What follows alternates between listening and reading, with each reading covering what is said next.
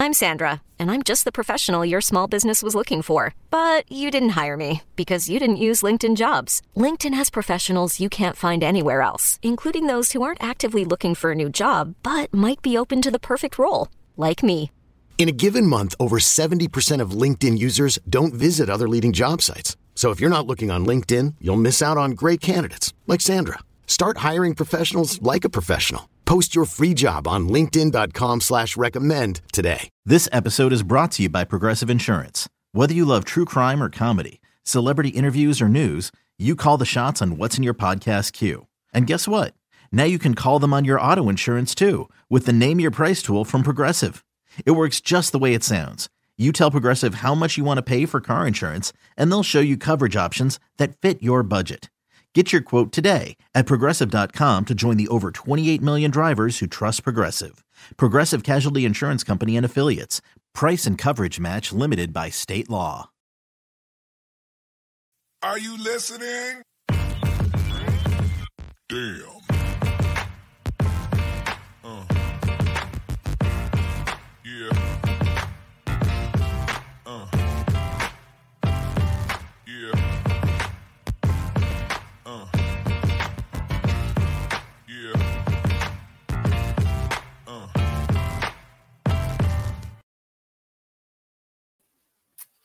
And welcome into another episode of the Dam Podcast here on the 24 7 Sports Podcast Network and powered by BeaverBlitz.com.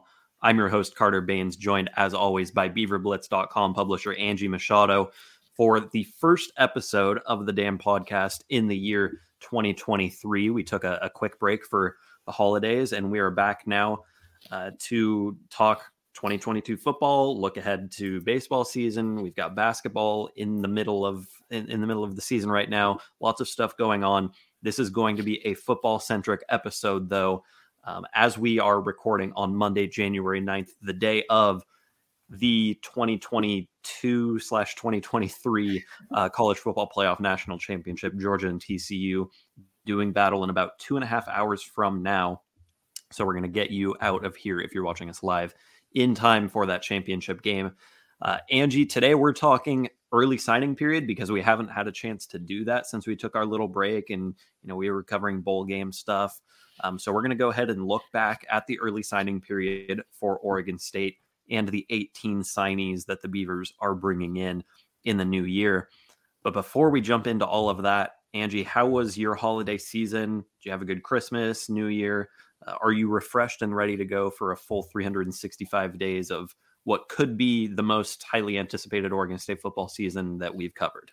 I am Carter. I hope you are too, because it's been it was a busy, busy um, four or five months that we've just gone through, and um, it was nice to take a little couple weeks off. Although we get back from the bowl game, and then it's jump right into signing day, which is kind of crazy around here. And then I got, I did not get COVID, but I got a cold. So like our whole family was coughing, and um, Christmas was delayed by a day or two, and it's all good though. Everybody's good, and uh, yeah, I it's just so much excitement um, in the air. I mean, I, th- I think you can feel the buzz and um, so much excitement around the program uh, with recruiting, with the transfer portal, which I know we'll get to later on in this episode. So, um, a lot of, um, if you're a Beaver fan, I think you should be pretty excited for the future. Yeah, even though this 10 win season ended almost a month ago now, it, it, feels like it was just yesterday that we were in Las Vegas, but we're coming up on a month since it ended. The momentum hasn't slowed down at all. I mean, we just celebrated the one year anniversary of Reser Stadium's implosion. Uh, Oregon State continues to pull talent from the transfer portal. We've got another signing day coming up in about three weeks. Um, so it's not like there's any like lull in momentum or news or anything uh, around this football program right now, which you know, normally we have a decent amount of stuff to talk about here in January, but it feels like there's even more this year. Yeah. I mean, um, you think about it, because like you said, we're like three and a half weeks away, four weeks away from um, February 2nd, which is the second signing period, which is is more of the walk-on signing period for the for the preferred walk-on players now. But then, you know, then baseball starts and then spring camp starts for football. And I know this year, especially with with the with the new players coming in, DJ Uia Ui Ungalele. Lele. I'm, I'm working on it, Carter.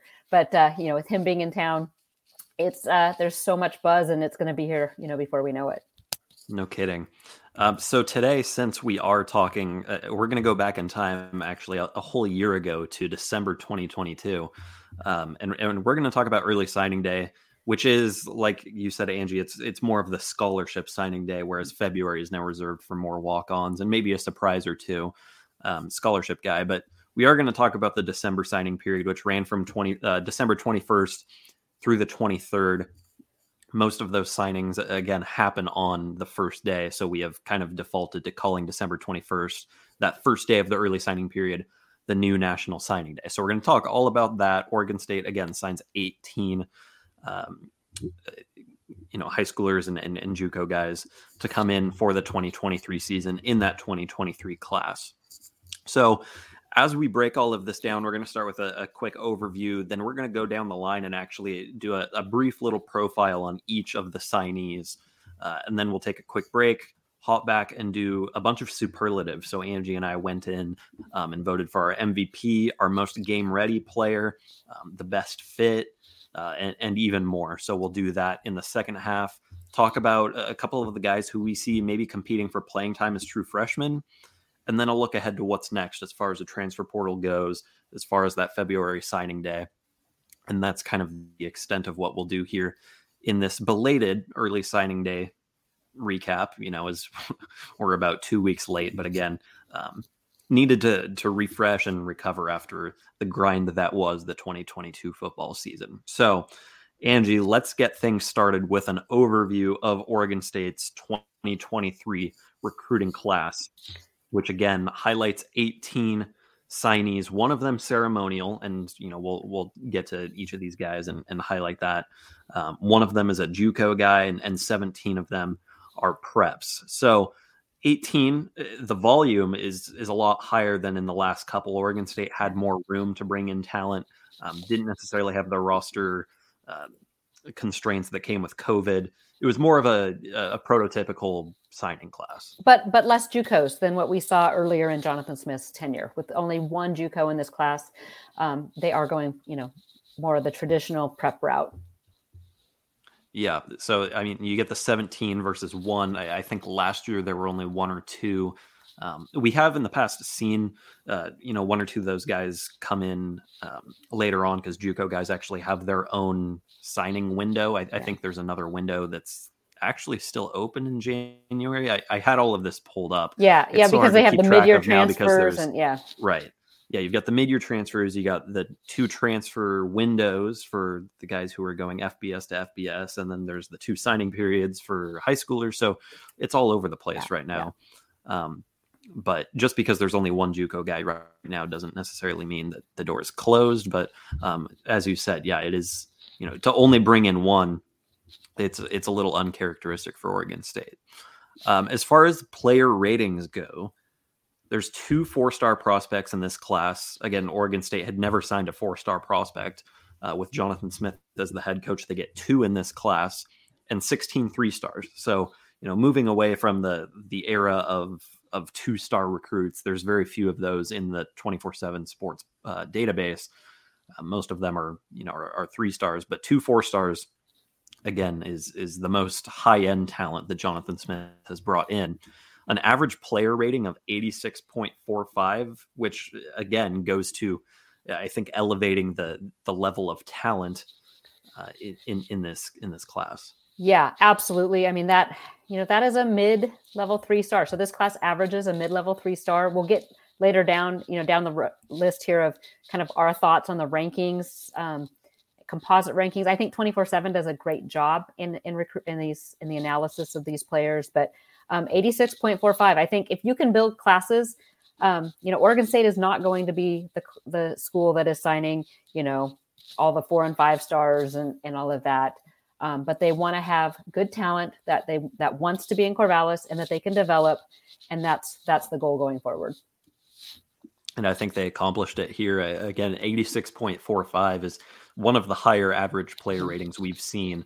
Um, you know, oftentimes Oregon State's in the 85 and, and below yeah. as they sign a lot of guys who are in the low 80s, and then maybe they have one or two that's like an 88, 89. But again, getting those four star guys, I think bumps you up because a player like Aidan Chiles checking in above a 90 in the composite or Kelsey Howard around 91. You know, I mean, those guys definitely raise the ceiling, which also, you know, of, of course raises your average. But um the But those two floor, the guys- floor too though has Yes. has risen. And and you look at those two guys, they actually fall in the top 10 all-time signees at Oregon State. Yeah. Well, I say all time since like 2000. Yeah. Uh, as far as rankings go, it's the 50th ranked class nationally, and, and actually it was uh, quite a bit higher before signing day. But with all of the flips and and some of the movement and late commitments, and and even um, up up until what Saturday when we were watching the All American Bowl, you know, guys are still committing, and there is another signing day. So the the rankings are not finalized, but as of right now, Oregon State falls 50th. Uh, that's also the ninth ranked class in the Pac 12, which again, Oregon State was, I, I believe, fifth going into signing day. So you see the Beavers fall there, but um, it's not necessarily a, a knock on the efforts that they put in, um, because again, really what matters the most. Oh, we got dogs in the background at the Machado house. I'm, I'm looking here. Um, Mute. All right, Andrew's on mute for the for the time being. Um, so uh, what what matters more, I, I think, and I think Angie will back this up too, than the rankings themselves are the average player ratings because again, Oregon State raises the floor and also raises the ceiling. Um, that's not necessarily reflected in landing ninth in the Pac-12. Um, but there is more talent in this class than than we have seen in years past. This is also Oregon State's highest ranked class since 2013. If it ends up finishing in the top 50, it would be the first top 50 class since 2013. The Beavers have signed um, a, a 51st ranked class, a 52nd, and I think a 54th. So, you know, it is kind of on par with some of those higher end classes that Oregon State has had in the last decade or so. Uh, but again, it's the highest ranked class since 2013 as it stands now. That class uh, a decade ago was highlighted by Deshaun Hunt and Steven Nelson. Nelson, of course, um, you know, panning out and, and turning into an NFL caliber player. So, um, hoping to bring Angie back in here in just a second. I'm here. So to apologize, I am watching t- a friend's two dogs, and yes, they're little yippers, and I don't know what they heard, but they heard something, and now I locked them out. Now they're going to be yipping outside. So let's just keep our fingers crossed. It'll I got at the least be mute a little button. quieter. Yes, yes. Um, so no, I mean, I, you know, Carter, does it bother you at all that Oregon State is ranked ninth in the conference? Because it doesn't bother me at all, just based on what we've seen from the staff. No, and again, to the point that I just made about your average player rating meaning a little bit more than your ranking. Um, Uh oh, we're getting spam botted over here no, I'll, uh, yeah, I'll, I'll block block the user. Um, Dogs barking and spam bots. I know this is. I, hey, I said when we pressed record we were going to have to brush the rust off a little bit because yes. it's been a couple of weeks. But uh, no, anyways. So you know, Oregon State being ranked ninth again, a lot of the the ranking has to do with volume, Yeah. whereas your average player rating just takes into account the actual quality and caliber of Yeah. player bringing in. Oregon State's average player rating is eighth. So you know, again, that's that's not a huge difference from eight to nine, but it shows that you know you, can have more talent than the team ahead of you they just have more players. Yeah. um, so uh, again I, I think you know you look at that player rating and i put a little bit more stock into that than the ranking itself. Even then still oregon state ranked 50th that's the highest ranked class in a decade. So you know the volume again higher than the last couple and and the talent as well. Um angie anything you want to add uh, as far as uh, player ratings and rankings go before we actually highlight some of these guys. No, I just I just really do think this is probably the best overall class that we've seen at Oregon State, probably since 2012, 2013. Yeah. All right. So there's 18 guys we want to highlight here, and I, I don't think we're going to spend like a ton of time on each one of them, just because we do have other things we want to get to in this show. And um, we know from Jonathan Smith's signing day press conference how long it takes to go down the line and highlight each one of these guys. I mean, I think Jonathan talked for about 20 minutes before we even asked the first question. So um, we're going to breeze through this, do just a, a little blurb on each guy, and we're going to go in order of 24 7 sports composite ranking. So this isn't, you know, we're not going offense, defense. We're not going like down the line of positions, and we're not even going off of the 24 7 sports um, experts alone. We're, we're including all of the sites that 24 7 compiles in their industry generated uh, composite ranking. And we, we have to start with number one, uh, who is quarterback Aidan Chiles, who uh, was just featured in the All American Bowl on Saturday, had a great day. 24 7 Sports sent multiple recruiting experts down to that, and they were all raving about him. And with each of these guys, we're going to give you their stars and their ratings. Aidan Chiles is a four star with a composite rating of 0.9147. Um, and he's actually ranked, I, I believe, uh, I said I don't have the 24 7 uh, ratings pulled up, but I believe he's a 92 or 93 in the 24 7 database. So still waiting on the other sites to catch He's up. actually He 93. is 93. Okay. Yes. And I, I do believe that he's going to be getting another bump um, as well after what the 24 7 um, experts thought of him at the All American Bowl. Yeah, he 24 7 Sports has him as the number 11th ranked quarterback in the country, number 150th overall player. So that is significantly higher than the composite, which, like I said, when you look across the board um, of, of who's actually watching these guys and evaluating them 24 7 in the West Coast blows everyone out off the table. So that's, I, I do look at the 24 7 rankings. 93, Carter. That's huge. And if you saw what he did, he's raw. He's, he's his talent's very raw, but watching him not only in his his senior year, but then watching what he was doing in that All American game, he was throwing dimes. He was on the run. Um, super super excited to see what he can do in in Corvallis. Silences some of the doubters, I think, uh, with regard to Jonathan Smith and Brian Lindgren's ability to recruit high end quarterbacks because. I mean, for a while there, it was it was legitimate. You know, Oregon Yeah. State had kind of swung and missed at the quarterback position uh, for quite some time. Aidan Chiles coming in as who I think will end up as a top 10 quarterback nationally, according to 24 7 Sports. Um, it, it really doesn't get much better than that. I mean, And- the only player at the All American Bowl who outplayed him was Dante Moore, Moore, who is, yeah. you know, probably the number one quarterback in the country, or at least not named Arch Manning. Yeah, yeah. So he, it- you know, and he actually moved into Corvallis, moved into his dorm last week, um, left, flew to San Antonio for the bowl game, and then arrived yesterday to move back and you know join Kelsey Howard is his roommate in the dorm. So um, he is starting things off in Corvallis immediately. They start class today, and uh, exciting times for uh, you know his future and. Uh, Blair Angulo actually spoke to him earlier in the week um, at the 24 7. He's actually fluent in Spanish. So they send me an audio recording, and it's Blair and Aidan Chiles speaking Spanish back and forth to each other. And so I wrote back and I'm like, guys, I don't speak Spanish. And they're like, well, we thought Machado. I'm like, that's Portuguese, but I don't speak that either. So don't don't conduct interviews in Portuguese either. But um, fluent in Spanish. I mean, he is ready. You know, he he said he's excited that DJ is coming in. Um, he said he hopes, to, you know, he wants to learn and and you know learn from him. But he also said, I'm coming in to compete too. And uh, so it'll be a very fun spring watching these guys go at it. Get the Google Translate ready for interviews with Aidan Chiles. We might have to to become bilingual and, and Yes, show off our yes. interviewing skills when we talk to Aidan. Um, a a couple of stats here on on Chiles before we move on. So he's a dual threat guy, and uh, I think uh, again that's something that Oregon State has had a little bit more of since Chance Nolan took over and Ben Branson developed into somewhat of a mobile quarterback. Uh, but what Aidan Chiles brings as far as that goes is more on the DJ Uiagalelei caliber. So um, someone who completed 73.2% of his passes as a senior in high school, threw for 3,350 yards and 38 touchdowns to just five picks across 15 games. Uh, it's it's impressive stuff as a passer. You mentioned he's still raw there, but you know, at the high school level, he's getting it done. But then also as a runner, I mean, Yeah. I, I believe he ran for 14 touchdowns, um, close to a thousand yards, if I'm not mistaken. Uh, averaged something like 14 yards per carry. So a, a big play quarterback with his legs as well as his, as well as his arm. I, I think after a year of development with DJU there to to kind of help him along, he's going to be ready to start as a a redshirt freshman.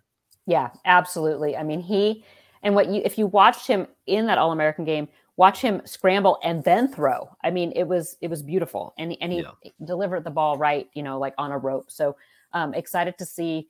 Um, you know what he can do. I, I see someone ask about. He did have a little. He got dinged up in that game. We have not heard. Um, you know, I mean, how what severity, but uh, now he's in Corvallis, and now things go in lock Loctite mode. So I didn't I didn't think it looked like it was anything too major, but um, we will definitely be talking with the coaches here next month, more than likely, and getting kind of an update. That is the headliner of Oregon State's 2023 recruiting class, Aidan Chiles, a 6'4, 195 quarterback from Downey, California. All right, we're gonna try to go a little bit. Yeah, we need to go a little quicker here. These guys, but we definitely did want to highlight Chiles in depth because he is the number one guy in this class, and I think you know maybe maybe we take a similar look at Kelsey Howard here Yeah. too, the defensive lineman from Las Vegas, Nevada. Uh, I'm scrolling through the multiple tabs I have here to find his bio. So a defensive lineman at 6'4", 270 from Spring Valley High School in Las Vegas, Nevada. The number two player in Oregon State's 2023 class uh, with a 24-7 sports composite rating of 0.9069, another four-star, and, and two players above 90 in the composite ratings. Um, Angie, to get a, cal- a player of this caliber at a position of need for Oregon State, I, I think this might be the most important signing in the class. Yeah, absolutely. And and we were just to see how engaged he was. I mean, this was a, a young man that had people coming after him continuously. Again, he's a 93, um, ranked by 24 7. So, um, and the 158th ranked player in the class, according to 24 7. So, eight behind um, Aidan Chiles. But being a defensive lineman, an edge rusher, Oregon State, p- big position in need, huge, huge signing. And I, I think Beaver fans, he he may turn out to be fan favorite going forward because this guy is he's I, I'd say he's Hollywood, but he's not Hollywood, he's Vegas. Wears his sunglasses and he is interacting. I mean, at the bowl game and at the pep rally, interacting with fans and taking pictures, and he's going to be a a, ludicrous amount of swag. I mean, actually, Yes. when you look at so I, we have this um this this December 22, 2022 signee uh, press release from Oregon State, and you know all of the player profiles are kind of just standing there with like a you know they they've got like Reser Stadium in the background or like a, a wood grain background. Uh, Kelsey's there with a you know his sideways hat, his sunglasses. I think he's got a necklace on there too. Like, I- I mean, just exudes swag. Um, Yeah. So definitely fan favorite potential. I want to throw some more stats out there on Kelsey Howard because these are eye popping as well. 55 tackles as a junior and then ups it to 68 as a senior. As a defensive lineman, that's that's tough because you know you think of your safeties and your linebackers racking up the tackles, but he's uh, logged 68 as a senior, including get this 14 sacks. Um, so that's about a sack per game, if not more.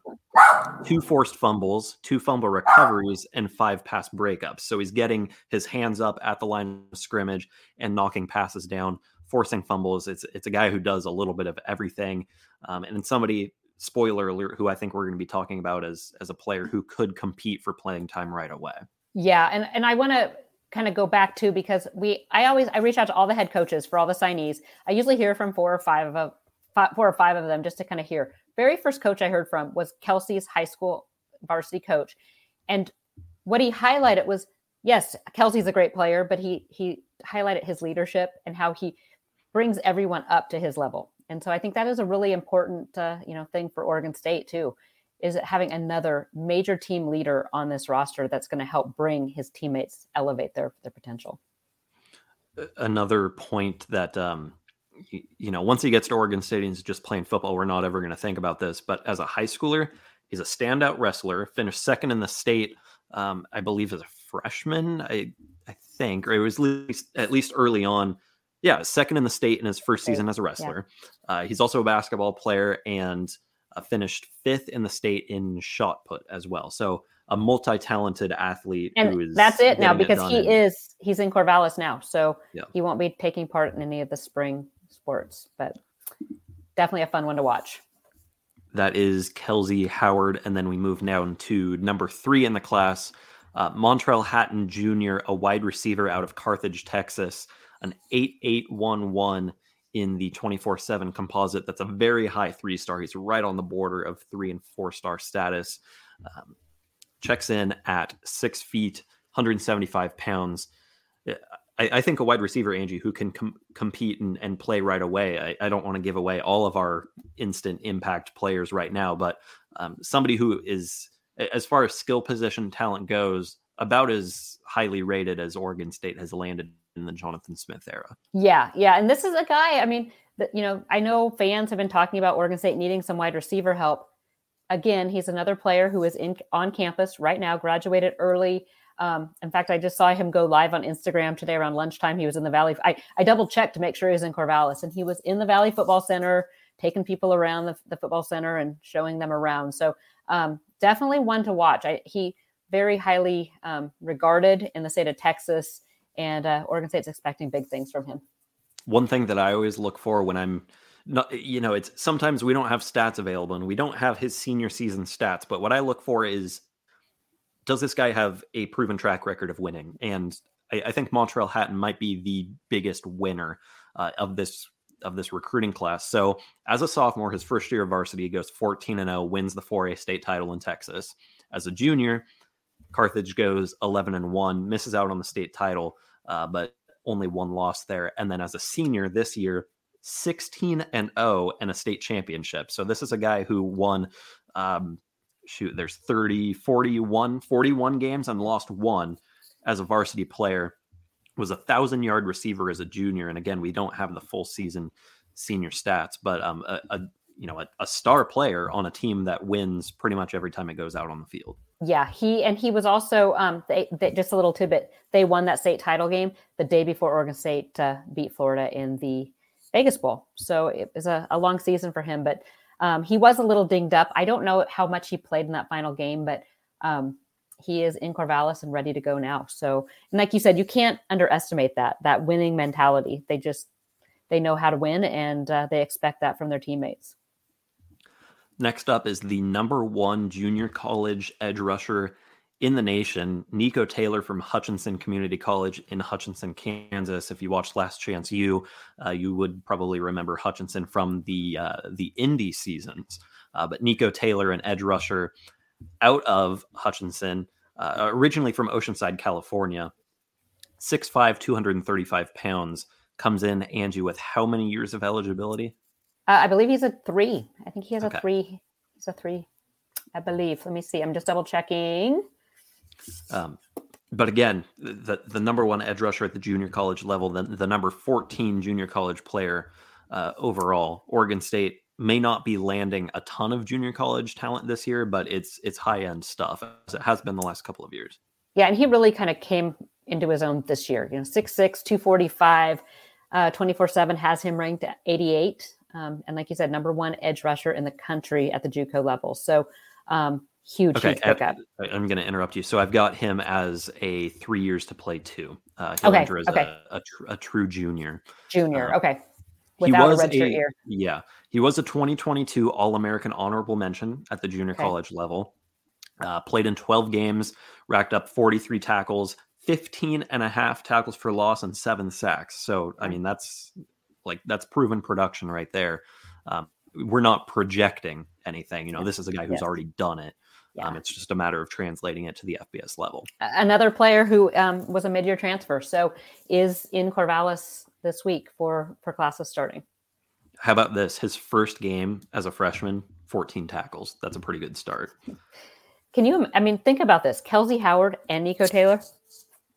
Yeah, pretty impressive. That, that would be that'd be scary, and yeah. and that's not even mentioning some of the transfer portal guys. Exactly. Um, who again we'll we'll touch on at the, at the end of this. All right, next up, Leonard Ayu, outside linebacker from Laie, Hawaii. Uh, at Kahuku High School, the, the the North Shore, again producing high end talent uh, on the football field.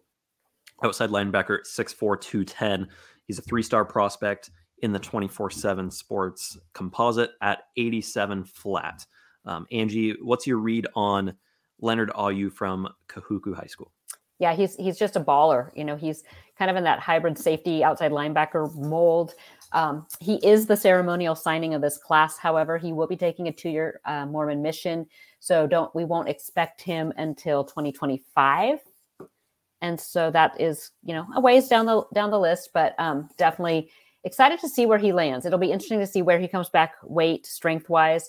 Um, you know, theoretically, could you move him inside as a middle backer? Could you see him as a, a you know a, a stand-up edge rusher, outside linebacker, kind of the hybrids like what we're seeing with John McCartan.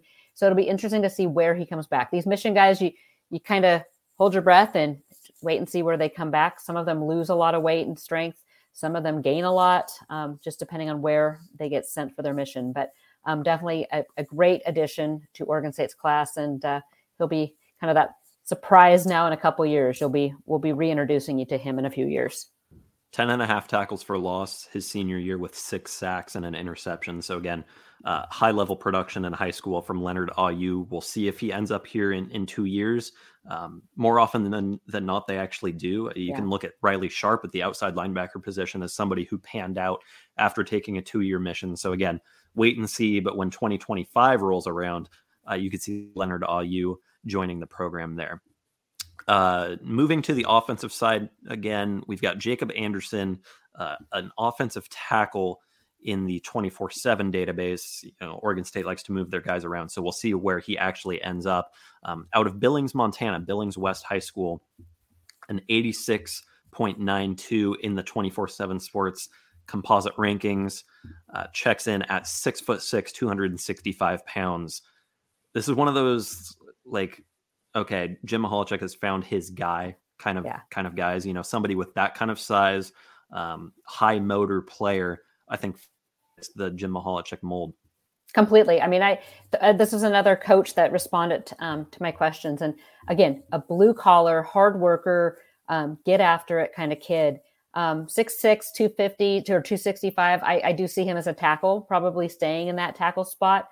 Um, but what we have seen from Michalczik in the past is he wants his best five guys out. So if that means moving you to guard, um, that is something that he would do even at six six six seven. But um, Jacob Anderson, I'm excited because oh linemen I think get overlooked a lot of the time. Um, they're not like the sexy wide receivers that can go make big catches, but um, those road graders, huge part of the program and, and part of Oregon State's big success over the past couple years. A uh, multiple time All State honoree in the state of Montana uh, multiple all conference awards as well and, and helped uh, Billings West to a, a handful of 2,000 yard rushing seasons. They, they took a step back his senior year and, and ran for 1,483, but his first two, they were well over 2,000 yards. So um, again, you know, it's, it's hard to, to necessarily outline like the individual production of one offensive lineman, but he was part of really successful groups there in Montana.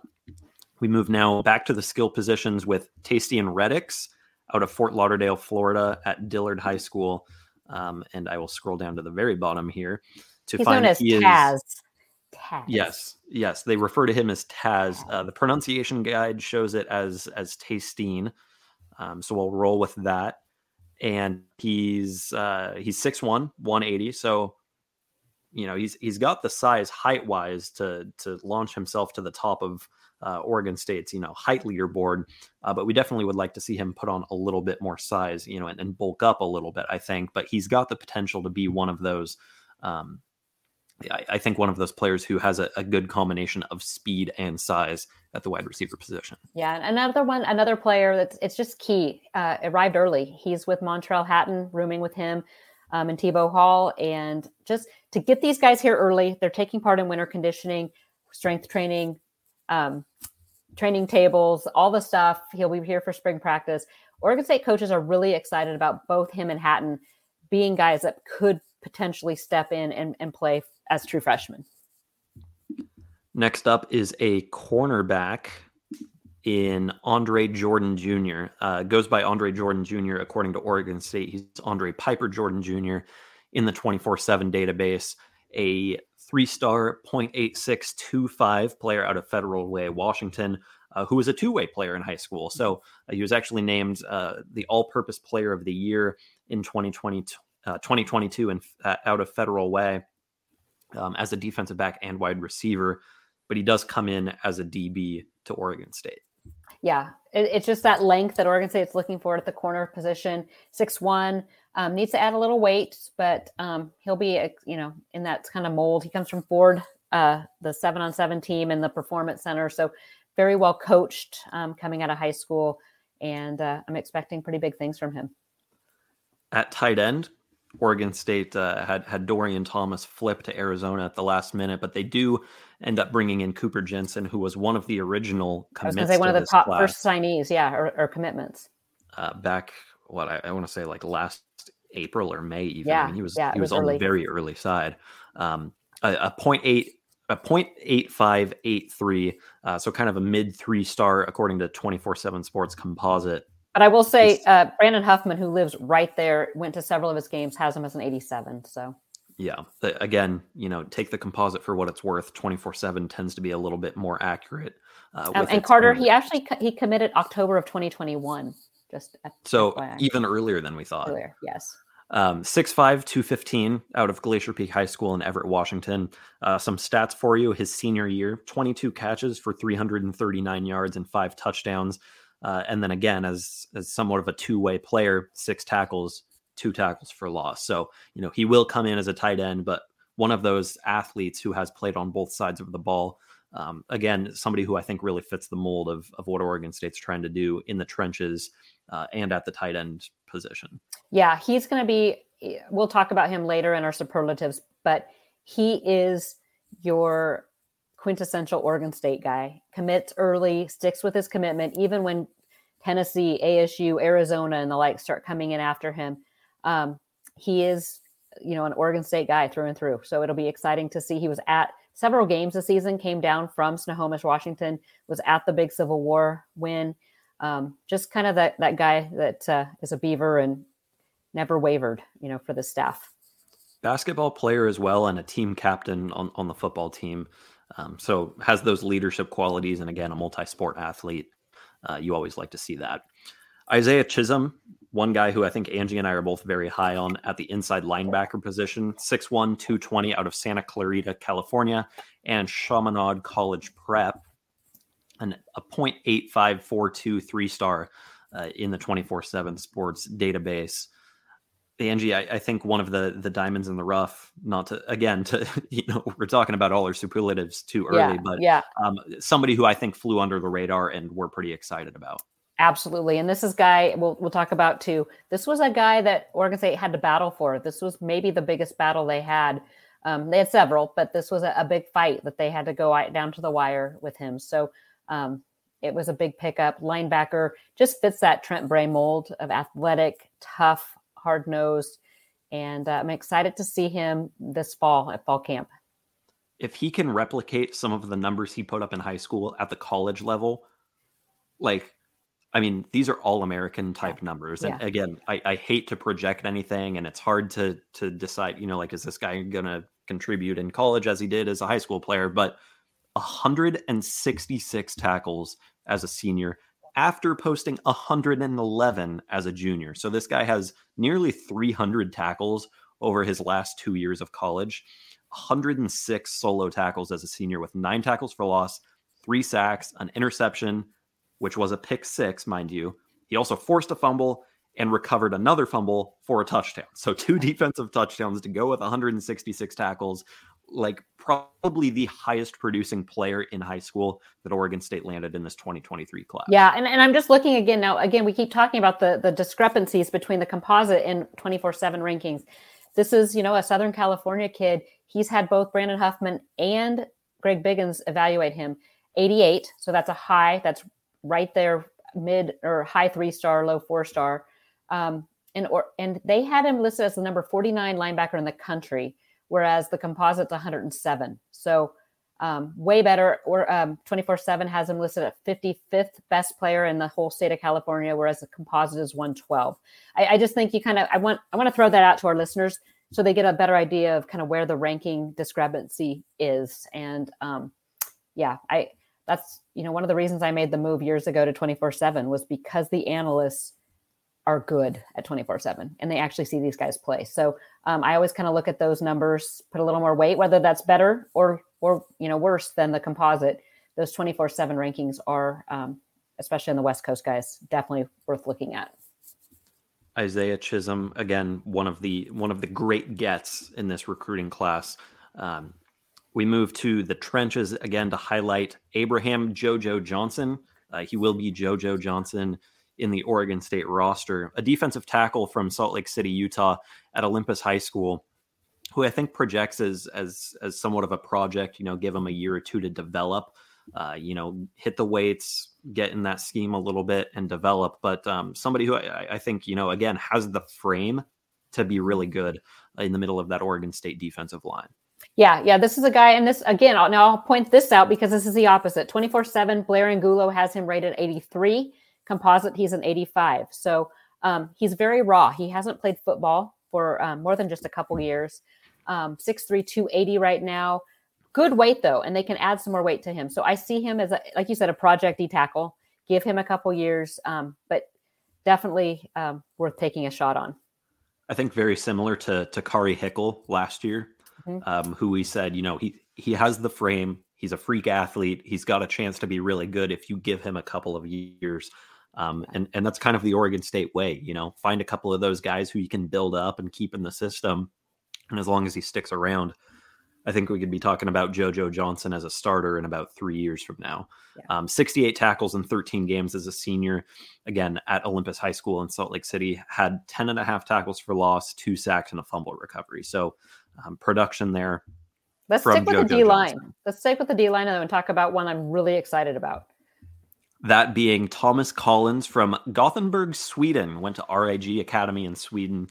Um, there is somewhat of an American football presence in Sweden. Oregon State fans obviously very familiar with Simon Sandberg, who came over, spent a year or two um, in San Francisco at San Francisco City College. Um, but Thomas Collins, following a, a, very similar mold, comes to Oregon State from Sweden on the defensive line at 6'1, 275. Yeah. And I don't know if you guys saw, but he came over with some of his teammates um, international teammates, and they did a, a, one of the big camps at um, I believe it was Texas A&M. And if you saw some of the video that was put out of his just athleticism, I mean, he was like one leg jumping over hurdles, uh, unreal type stuff. So, um, like I said, 6'1, 275. I think he could make an impact immediately. I, I think the the staff's taking more of a wait and see approach with him um, because he is more raw, but um, excited what this young man can do. Thomas Collins, an 859 or 8539 in the 24 7 composite. So, right there, firmly in the middle of the three star range. Um, there are multiple guys, actually, one, two, three, four, five, six. Yeah, six players with an 85 rating in the composite, uh, Collins being one of them. Moving back to the offensive side, Zachary Card at the wide receiver position, an 8536. Um, somebody with elite speed at 5'11, 175 out of Brentwood, California, at Pittsburg High School. Um, a, a, player who Jonathan Smith compared to Anthony Gould. I was, I was just going to say, goes. he reminds me of Anthony Gould. Um, you could see him uh, maybe get a special teams role uh, relatively early. I think, again, somebody who might take a year or, or two to develop into a role player. Um, but I, I think Oregon State's going to try to get him on the field relatively early.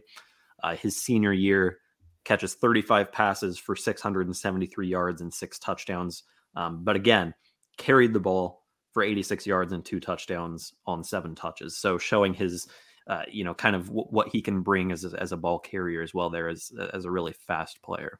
Yeah. And again, he's on campus immediately. So um, jumping right in with the, the winter conditioning. So that just gives him a little leg up and another two way player in high school who had 57 tackles, a tackle for loss, and four pass breakups. So, um, again, it, you, you really like to see those two way players in high school because it means they're great athletes. Yes. Um, and, and, and it helps them understand. It, they also understand then, you know, they can understand how defenses are aligned. Um, it'll just help them going forward. Totally. Uh, Xander Esty on the offensive line, uh, another Jim Michalczik prospect out of Auburn, California at Placer High School, a 85 uh, uh 0.8511 in the 24 7 composite, 64275 a captain on that Placer High School team as a senior. Yeah, this is one that actually the coaches saw at a camp and offered him on the spot. So um, you look at his offer list, he had Cal, Cal Poly, Fresno State, Idaho, um, among others. But Oregon State saw him, Michalczik saw him and offered him. So, you know, that basically to me is good enough um, validation for, for the young man because Coach Michalczik knows what he wants, and uh, he was able to land him. That's the last of the 85 rated players in the composite. We move now to four more players in this 2023 class, and all of them are in the 84 range. Uh, the first one being a defensive back out of Whitehouse, Texas, at Whitehouse High School, Jermod McCoy, who measures at six feet flat, uh, 180 pounds. Again, from Texas, which we know Oregon State has has continued to kind of rebuild into a pipeline over the last couple of years.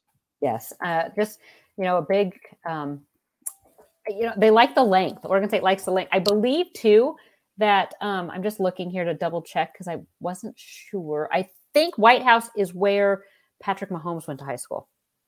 I think I was trying I to. cannot confirm this, but um, if so, I'm just looking because I swear because 24 7 has some great uh, analysts in. Yes, he went to Whitehouse, Texas. there you So go. good, good pedigree for football um, for Jermod. Um, but just again, just what Coach um, Blue is looking for: length, um, athleticism, and uh, just kind of that mold.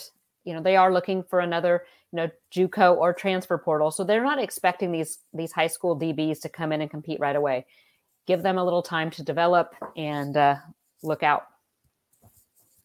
again another one of those two-way players and you know a, a lot of these guys maybe just see a few snaps on the side of the ball that's not their primary side Jermod McCoy was a, a first team all league player on both sides as a cornerback and a wide receiver. So, uh, as, as a DB, he had 29 tackles, two interceptions, um, and then also as a kick returner. Uh, but offensively, as a wide receiver, had 784 yards and eight touchdowns on 57 catches. So, Yeah. I, I think you like to see that from a defensive back, somebody who actually like has proven they can catch the ball because that bodes well for their ball skills as a defender, whether it's you know pass breakups or interceptions. Um, you know, a- a lot of times guys come in as as coverage corners who don't necessarily have the ball skills but can stick with receivers very well. Jermod McCoy is a guy who can make plays on the ball, um, and with his speed, again as a kick returner, maybe somebody who, if you're projecting uh, your favorite to return a pick six like two years from now, maybe Jermod McCoy is that Yeah, guy. and, and he's also he qualified for the 5A Texas regionals in the triple jump as a junior. So um, just shows again more athleticism. Gabe Brooks was very high on him. He's our Texas analyst at 24 7. And uh, I, I know composite he rated out as an 84, 86. 24 7, Gabe has him as an 87. So that would be a high three star um, in 24 7. So um, just an all around great athlete and also a very good student. He had offers from Tulane, Air Force, Army, Columbia. Um, so a really good student as well. Two more defensive players, and we start with Zakiah Sayas uh, at the edge position. Uh, according to 24 7, he'll join Oregon State as an outside linebacker at 6'4, 230 uh, from Lake Worth, Florida, and St. Thomas Aquinas High School. A uh, you know one of those football powerhouses. Um, again, three stars, uh, mid 84 guy, 84 uh, 8483 in the 24 7 composite. Uh, Angie, your thoughts on Zakiah Sayas at outside linebacker? I'm excited because because you know just like we talk about getting great athletes that can play both both sides of the ball, getting guys from top programs is also so crucial because these guys come they're already like a step ahead a lot of programs just in their training and their their strength training, their conditioning. So um, he is more of a project. I don't expect him to come in and make an immediate impact, but you know give him a couple years in the system. Um, again, this is what Oregon State needed to do. They they spent uh, several years with the transfer portal, JUCO guys, trying to build up and then get guys developed. And that's you know again where they're focusing on their NIL. They're not buying guys to come to Corvallis or um, you know like we're seeing elsewhere. They're getting guys, developing them, and then NIL deals coming coming through to keep them. Another high end athlete who played basketball. Um, he was a small forward and shooting guard there. Um, but production wise, you know, you mentioned him being somewhat of a project, and and I, I think you're right there. But also, I mean, he did produce at St. Yeah. Thomas Aquinas 58 tackles as a senior with 12 sacks, which is really impressive Yeah. stuff. Um, as a junior, had 32 tackles, an interception, a forced fumble. So, you know, the, the production is there. It's just a matter of getting him to translate to the FBS level, which I, I think, again, going to St. Thomas Aquinas, a, a state title caliber program, um, helps him there. Yeah. Uh, but we'll see how long it takes for him to to join the rotation at outside linebacker. The final defensive player we're going to highlight here in the 2023 class is Harlem Howard, a safety in high school who, um, you know, again, Oregon State likes to move those guys around. So we'll see if he lines up as a safety or a corner. Um, Angie, maybe you have insight there, but a 6'1, 175 athlete out of Pompano Beach, Florida, uh, went to multiple high schools uh, there in Florida. Uh, an eight four six seven in the twenty four seven composite. Yeah, just again, um, it's it's a recurring theme. Another multi sport athlete played basketball um, on the varsity ba- basketball team.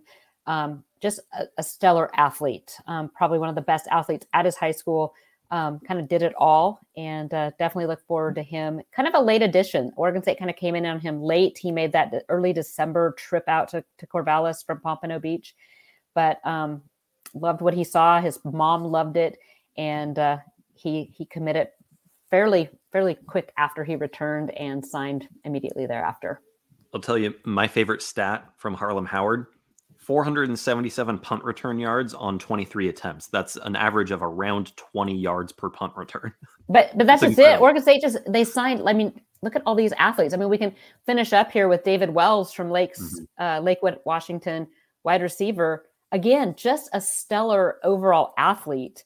Um, and I think that's that's really kind of the mold that Oregon State's looking for. They like length, especially for the defensive backs and receivers, but just guys that that are athletic, maybe the best athlete at their school or on the field for their for their program, um, and that are well coached.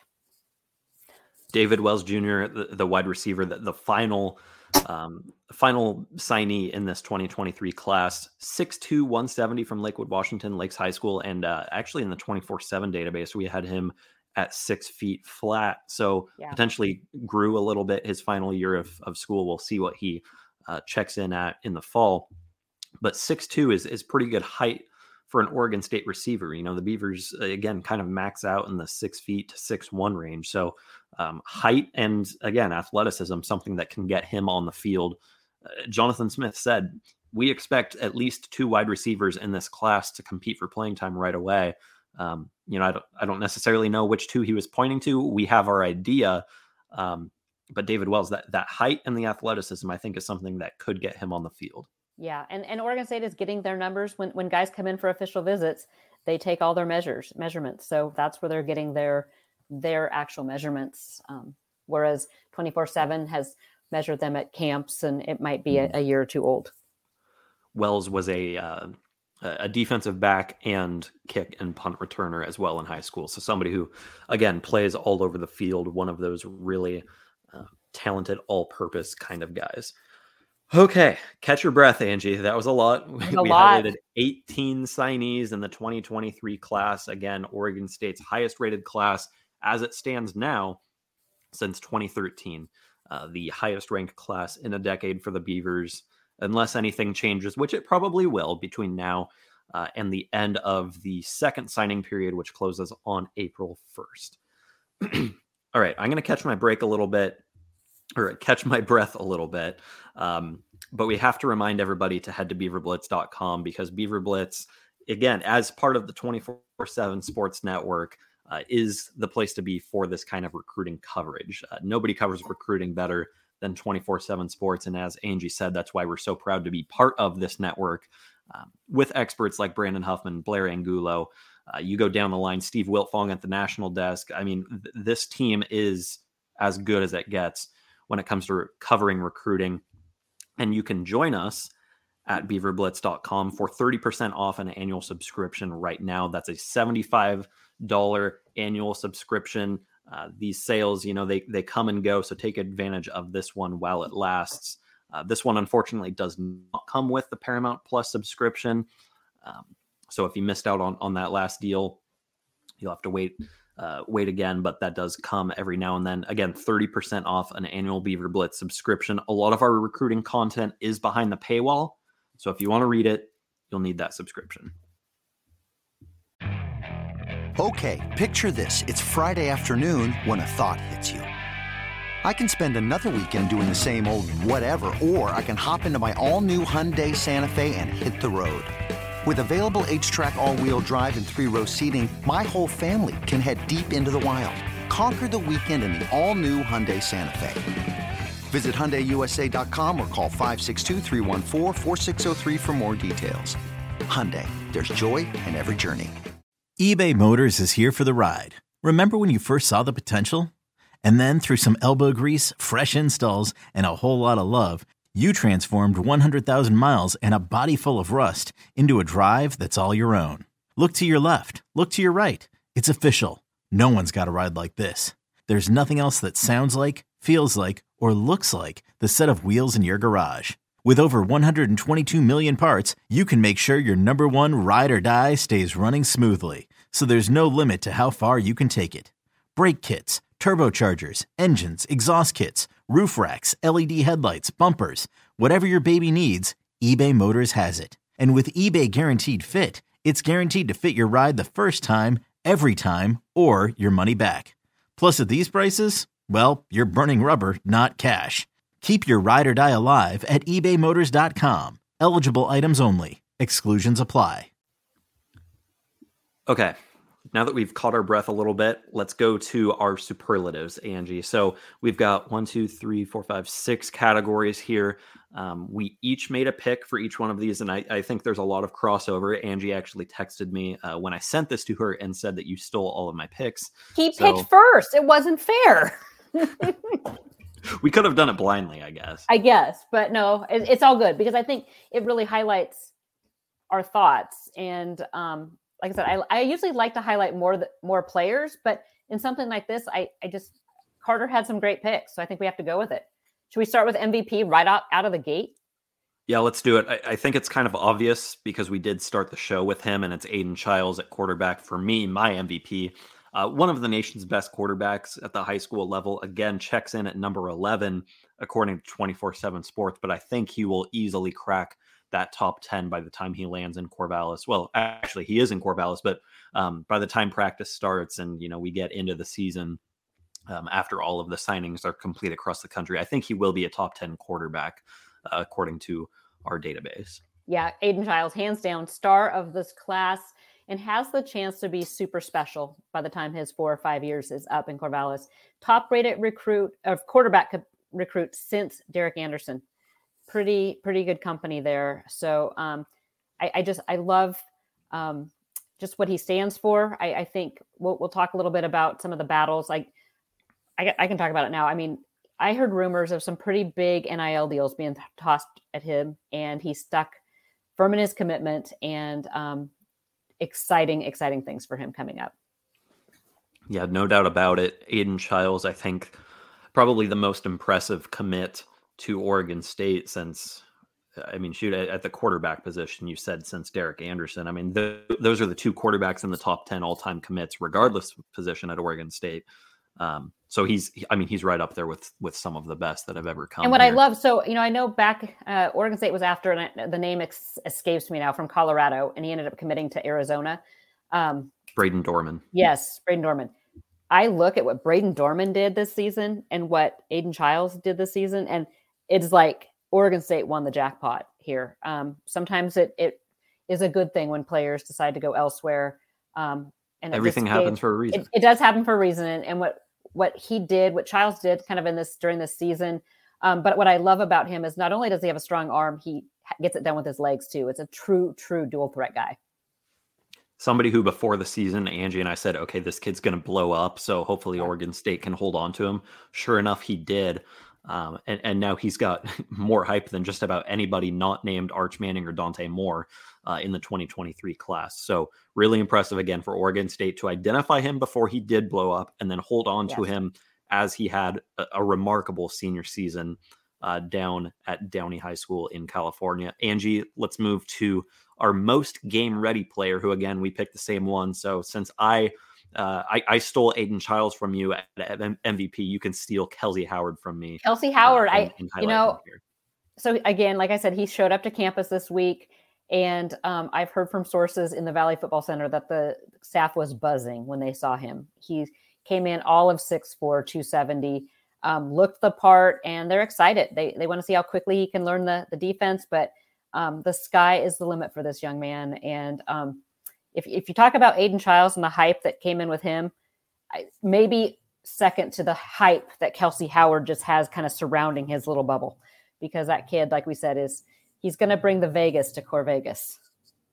I love it. Maybe Oregon State will actually finally like embrace the whole Corvegas thing. Maybe after going to the Vegas Bowl and having a, a, potential star player from Las Vegas on the team, maybe they'll finally embrace something that uh, I think everybody in the fan base and, and we have been promoting for so long. Uh, make Corvegas happen. Yes, most game ready player. Vegas. Uh, our most game ready player here in the 2023 class superlatives, Kelze Howard. Again, 6'4, 270 out of high school at, at a position of need. Yeah. Incredibly talented. I, I, think it's a no brainer. Kelze Howard will be on the two deep come fall. And I mean, shoot, Angie, could we see him start at some point next year? Potentially. Yeah. I'm not quite ready to to make my big predictions like I was with Damien Martinez last year, but yeah. yeah. Well, because we haven't seen him in practice yes. yet. But but, but ask us him. again after camp. He he really could. Um, definitely. Most underrated, Carter. Yeah, let's move to our most underrated player in the class. Um, and for me, I I chose Isaiah Chisholm. I think there were a couple of guys who qualified for this, but the thing that stood out to me with Isaiah Chisholm is is the fact that we at, at 24/7 Sports had him tabbed as an 88 overall, which is a borderline four-star player. Um, but the composite rating, which again takes in some of those other sites, um, has him as, as a mid three star at 0.8542. So when you think about that, the composite is is kind of an average.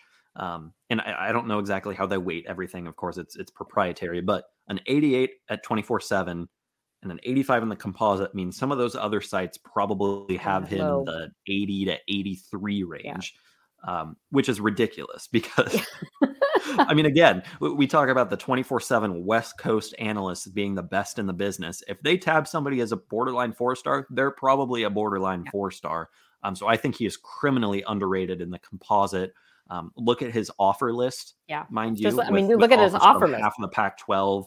Um, Michigan State who, was after him. I mean, yeah. I mean, right. Yeah. Angie agreed that was her pick for most. That was my pick too. Well. It was just, I mean, I think 88, 89 seemed a little more appropriate for him. Go watch his film. You'll yeah. You'll then get back to us. Um, let's move to our diamond in the rough. Uh, somebody who, you know, I, I, think takes a little bit of a little bit of work from the coaching staff and and maybe refines their game a little bit and and could be a steal. Um, I, I, think the diamond in the rough category was was our way of of kind of framing the steel of the class. Yeah. Um, and Angie, we agreed on this one again. I'll let you handle it.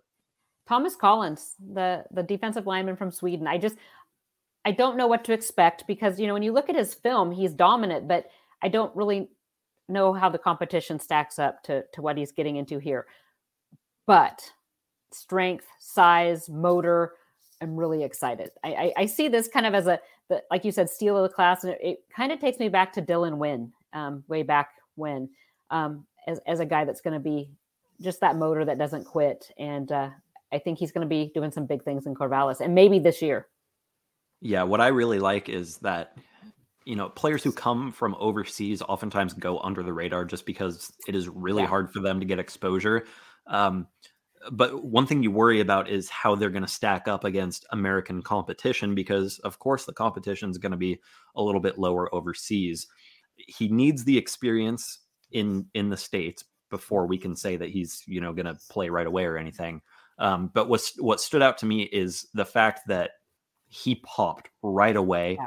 at a camp when he came over. Like it wasn't like there was some drop off in yeah. you know oh he's playing against American players. No, he stood out against American players coming over from Sweden. His film is really impressive. Again, he stood out at that camp, and I think he has a great frame too at 6'1, 275. Uh, he, he has really good weight uh, as a defensive lineman, and I, I, think you know you can build on that. Yeah. Um, and and who again maybe doesn't contribute right away, but I, I don't think will take very long once he gets a little bit of refinement from that coaching staff. I agree completely.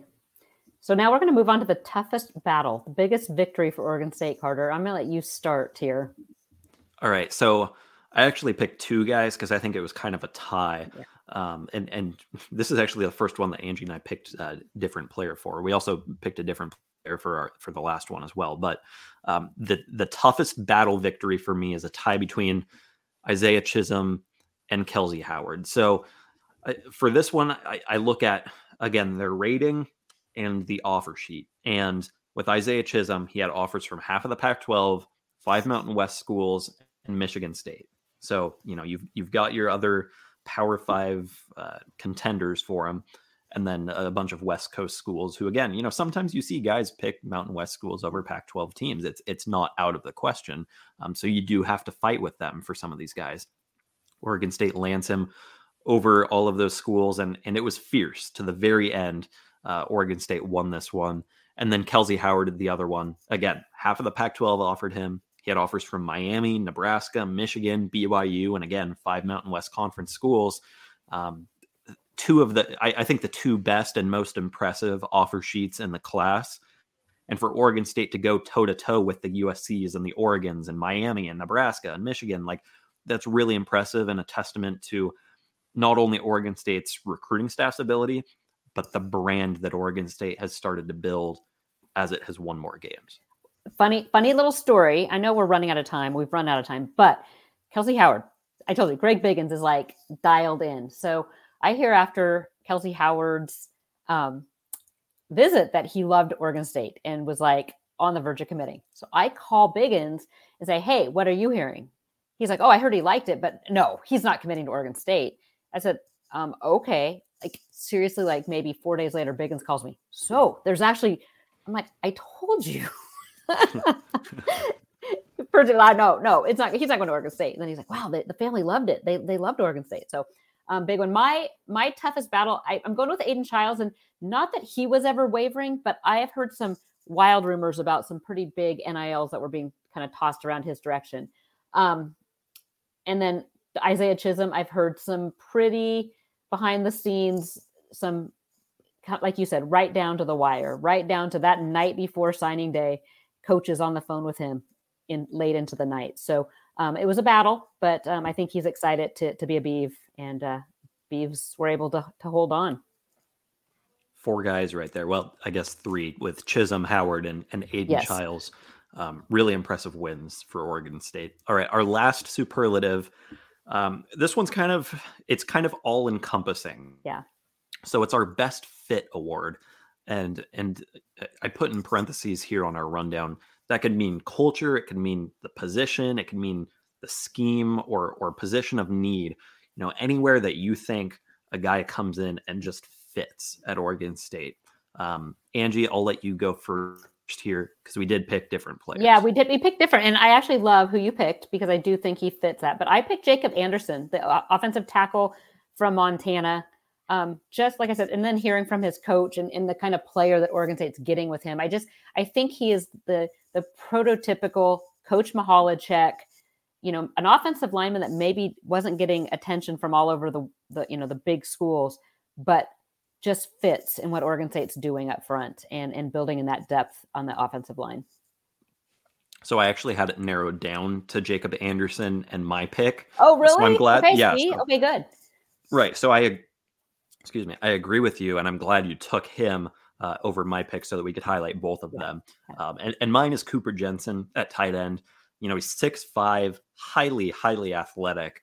Um, and I think he just kind of fits that prototypical Jonathan Smith era tight end who, you know, might come in as as somebody who has um, their style, you know, maybe as a receiving first tight end, or some guys come in as a blocking first tight end, but who can develop into someone who does both.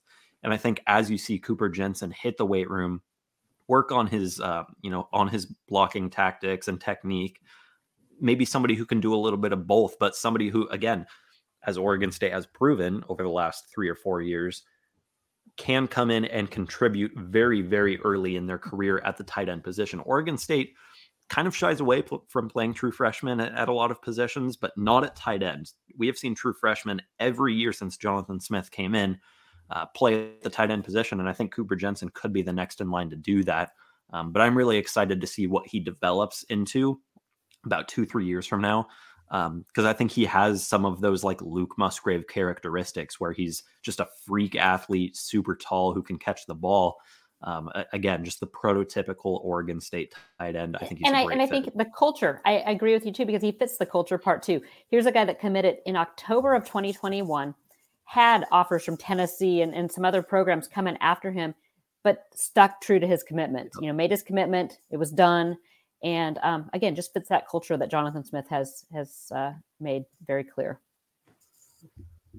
That wraps it up for our class superlatives, six awards, and again, Angie and I agreeing on a lot of them. I think just kind of cements home, um, you know, how underrated Isaiah Chisholm was, or how uh, how high the ceiling is for Thomas Collins, who maybe flew under the radar. Um, so I'm glad that we were in agreement on a few of them, but I, I like that we highlighted a, a, couple more at the end there. All right. Um, the very last thing we want to do before we get out of here uh, is looking at a, a couple of guys who we think are the top contenders to earn playing time right away. And I think, you know, we only highlighted three here uh, on our list, but I, I think we'll there see more than that yeah. play. Yeah. Um, special teams in particular, Oregon State likes to get its true freshmen involved in special teams. But three guys who we think can crack the two deep at their respective positions. Angie, you take the first one. Kelze Howard, Vegas baby. I just think he's. I feel like I, I, yeah. I just think he is physically, you know, and that's a lot of times the higher ranked guys, like those 90s, the four star, five star guys, they're just more physically developed than maybe a lower ranked player. Kelze Howard is ready to play right now physically. That's why I put him on the list.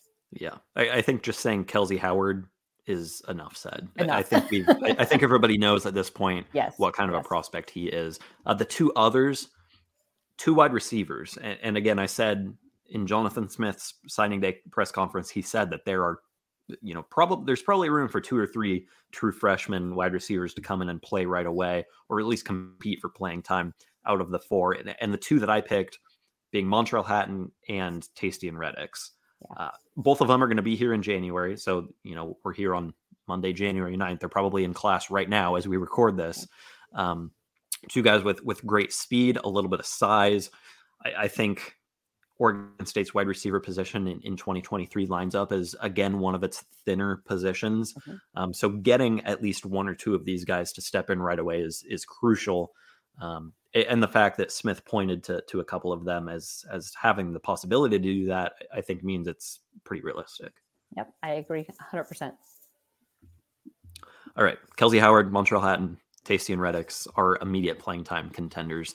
Angie, we've gone way over time, but I figured we would because this is a jam packed show as we highlight all of the 18 signees. Again, one of them ceremonial, but 18 signees to Oregon State's 2023 recruiting class. So now you may ask, what is next? Well, the transfer portal remains open through January 18th. The second transfer portal window will open towards the end of spring practices around the country, May 1st through 15th. The regular signing period opens February 1st and will stay open through April 1st. So, two months there where Oregon State can sign some preferred walk ons, mm-hmm. uh, maybe one or two more scholarship guys if the scholarships become available. We'll see, but I do think that is more of a preferred walk on signing period. Um, and then the transfer portal again, Oregon State has already landed talent. We'll continue to search for talent. Uh, we're predicting a couple more maybe coming. Yeah, we have. I'm, I'm still waiting. Yeah. There. So um, Oregon State hosted five uh, transfer portal guys this past week. Um, four earlier, um, kind of like the Wednesday, Thursday, Friday timeframe. Another this weekend. Oregon State picked up a commitment from edge rusher Olu Omotosho um, out of Wyoming. He blew up. Um, so he just committed. Um, I think it was Friday. And then uh, I we should know in the next couple days about the other guys that were there. But think defensive backs were were on campus. So um, those three guys were defensive backs and one tight end. So um, stick with Beaver Blitz. We'll have all of the latest um, in the lodge. And you can take 30% off an annual subscription to Beaver Blitz. Again, that's a $75 annual subscription, a great deal uh, to get all of our VIP recruiting coverage and hop into the lodge. If you're watching us live on YouTube, yeah, Duke uh, says hi. That's Duke in the frame there with Angie waving and, and apologizing for barking, barking throughout this yes. episode.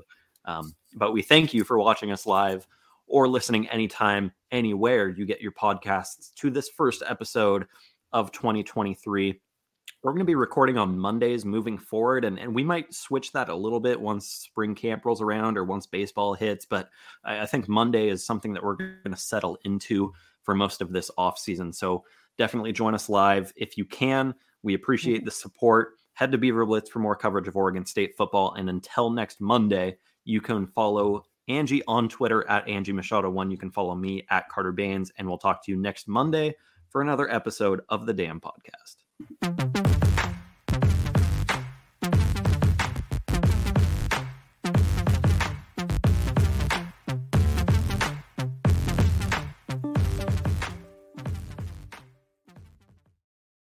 This is Tony Kornheiser's show. I'm Tony. You expected someone else? So, what exactly is the show about? Hmm, I don't know. It's a sports show nominally. Football's over, but we're finally at a point where things matter in college basketball, and baseball season is on deck. Greatest three words in the English language pitchers and catchers. We have some of the best voices come on and explain what matters or what makes an upset, like Ryan does. Nine over eight. No, that's not an upset. No, yeah, it is, Bob. And if you're lucky, I might just tell you about my search for discounted sleep pants or my worries about what my dog just ate. Listen on the Odyssey app or wherever you get your podcasts.